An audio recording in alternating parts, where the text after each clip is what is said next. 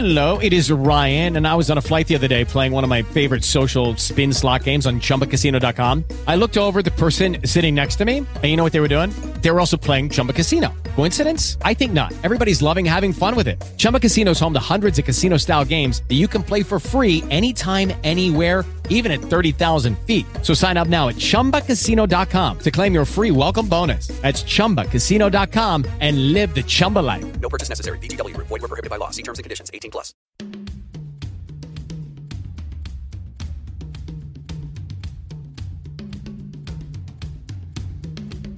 So, how can we make this case? Well, one way we can do it is to point out to people that there's no essential difference between the embryos you once were and the adults you are today that would justify killing you at that earlier stage. Arguments cannot be religious or non religious. Arguments can either be valid or invalid, or sound or unsound. The substance view is the idea that from when you come into existence of fertilization until you die naturally, you are the same individual at every point in your life. So if it is wrong to kill you now, it was wrong to kill you then.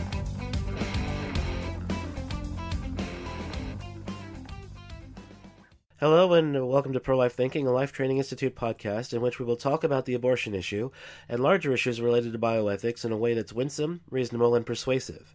I'm Clinton Wilcox, your host, and I'm joined by my co-host Aaron Brake this morning. How are you doing today, Aaron? I'm doing well, Clinton. How are you? Oh, I wish I could say I'm doing well, but unfortunately, I seem to have uh, come down with a cold this week, or or some kind of severe allergy attack or something, and so I'm not completely 100% today, but um, you know I'm still going to give it my all here. Now we're Yeah, I hope you advocates. and- better.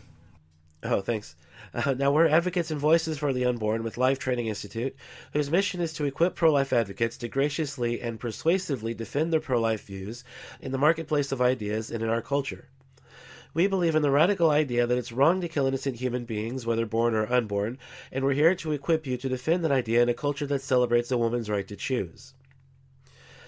Now, as I did just uh, mention a moment ago, I uh, I'm not exactly feeling up 100% here, and so I, I don't foresee this to be a very long podcast, and it's probably for the better, just because of um, you know I'm still kind of congested and uh, my voice isn't back to 100%, so I probably sound a little bit funny, and if I sound funny, that's the reason why.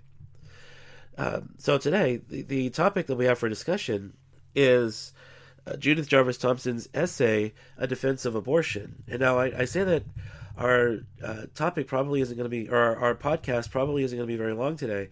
Originally, I wanted to kind of respond to all of the arguments that she makes in her essay, but as I was going along, I started to realize, well, our our podcast episode is probably going to going to drag on for days if we did that. And so, what I really just want to do today is just talk about a couple of the really big analogies that she uses and not respond to all the little smaller arguments that she makes, but just to respond to a couple of the bigger uh, thought experiments that she uses.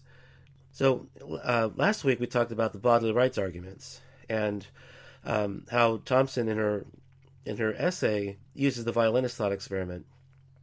And her thought experiment doesn't take into account certain things, such as that you're responsible for your pregnancy, whereas you're not responsible for the condition that the violinist finds himself in. And the violinist is a complete stranger, whereas when you're pregnant, you're dealing with the parent child relationship and, and certain things like that. And so the violinist thought experiment is really just a false analogy. It doesn't properly capture what pregnancy actually is and what responsibilities we have in pregnancy.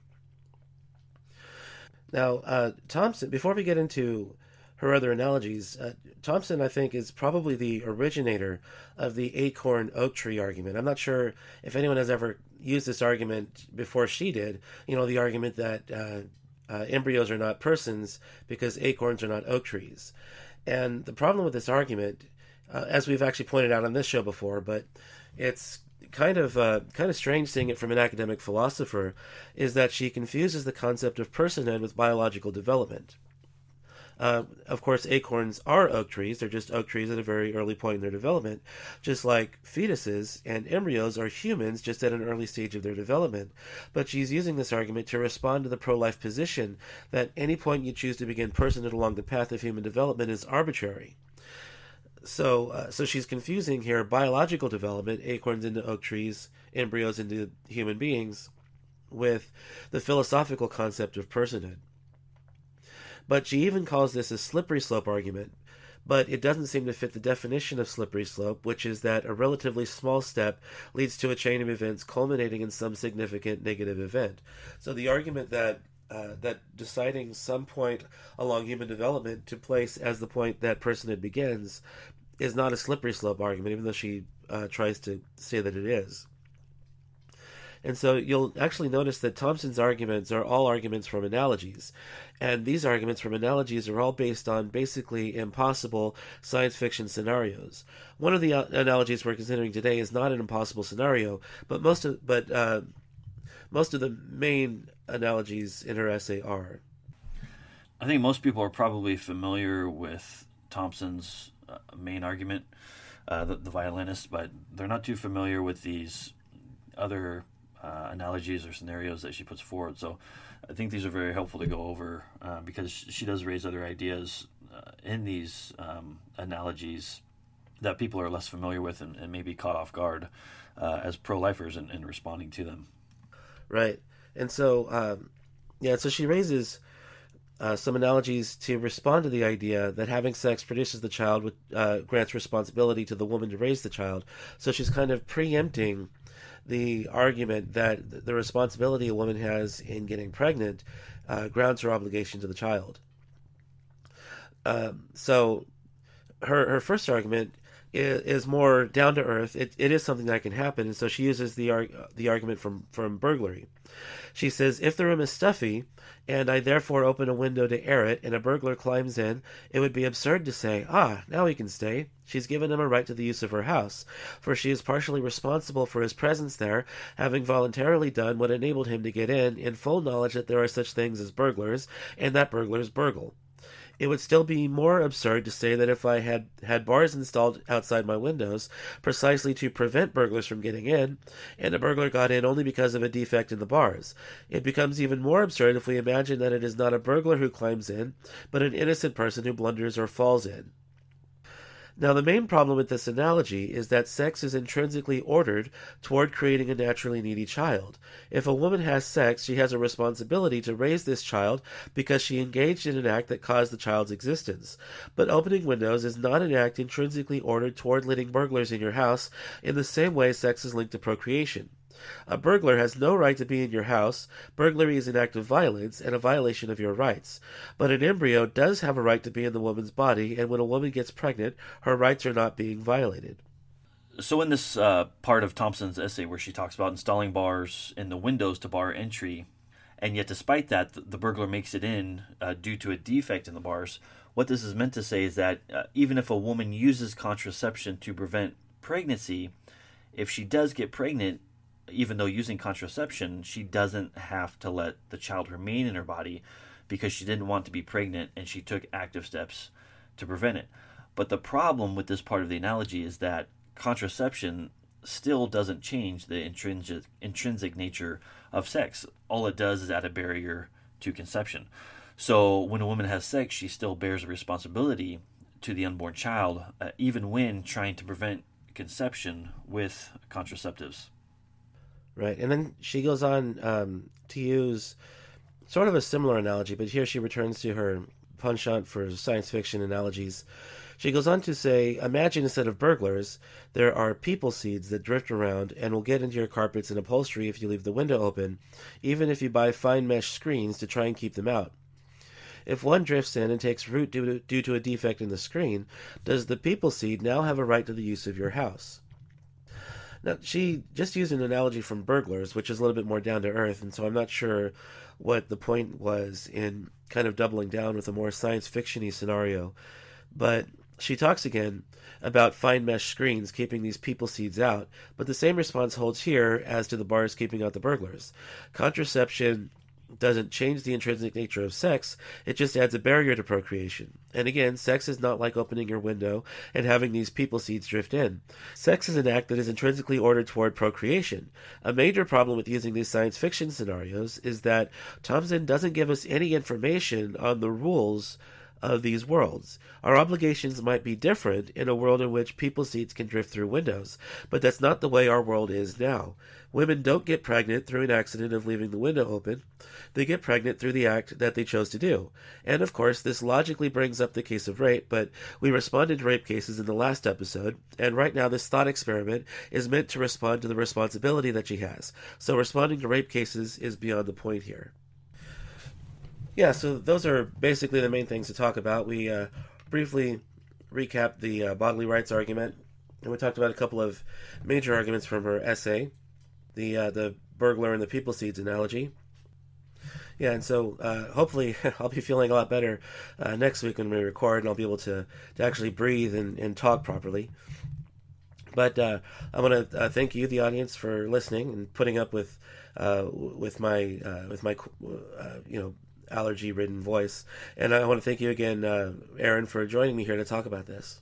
Yeah, thanks for having me. I hope you feel better, Clinton. Oh, thanks. So, uh, if you if you appreciated the information contained in this uh, in this podcast, we would just ask that you share it around. You can rate and review us on Facebook as well as on iTunes. And now, this is a weekly podcast, and it takes a lot of work to put together a podcast each week, on top of all the other work that I do in the pro life movement. As Gregg Cunningham of Center for Bioethical Reform says, there are more people working full time to kill unborn babies than there are people working full time to save them. I subsist off of donations from financial supporters. People like you keep me being able to do the work that I do. If you like what we're doing with this podcast and would like to support my work as a full time pro life advocate, you can go to www.prolifetraining.com and click on donate in the menu on the top. You can give a one time gift or you can give a monthly gift. Just be sure to put my name in the notes section so that Life Training Institute knows to put your donation into my account. Donations are also tax deductible. Now, next week, uh, what uh, what I'd like to talk about is a thought experiment that has kind of re-entered the public consciousness. A, a science fiction author on Twitter has reused a thought experiment about a burning IVF lab, and would you uh, would you rescue, you know, one five year old baby or or a thousand embryos in a canister or something like that? And now this is not a new uh, argument. Uh, it's been responded to many times, but this science fiction author says that he's never had an honest response to it by pro life people. And so we'll go ahead and talk about this essay next week on our podcast. So, once again, I'd like to thank you for listening and thank Aaron for joining me, and uh, we'll see you next time.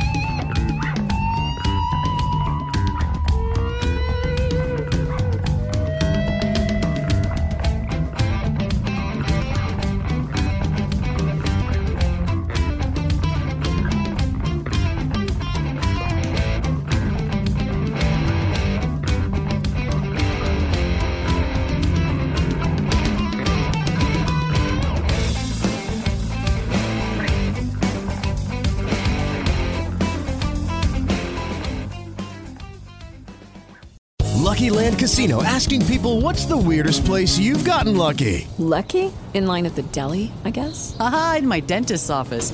More than once, actually. Do I have to say? Yes, you do. In the car before my kids' PTA meeting. Really? Yes. Excuse me, what's the weirdest place you've gotten lucky? I never win and tell. Well, there you have it. You can get lucky anywhere playing at LuckyLandSlots.com. Play for free right now. Are you feeling lucky? No purchase necessary. Void where prohibited by law. 18 plus. Terms and conditions apply. See website for details. Oh, oh, O'Reilly. You need parts? O'Reilly Auto Parts has parts. Need them fast? We've got fast. No matter what you need, we have thousands of professional parts people doing their part to make sure you have it. Product availability. Just one part that makes O'Reilly stand apart. The professional parts people. Oh, oh, oh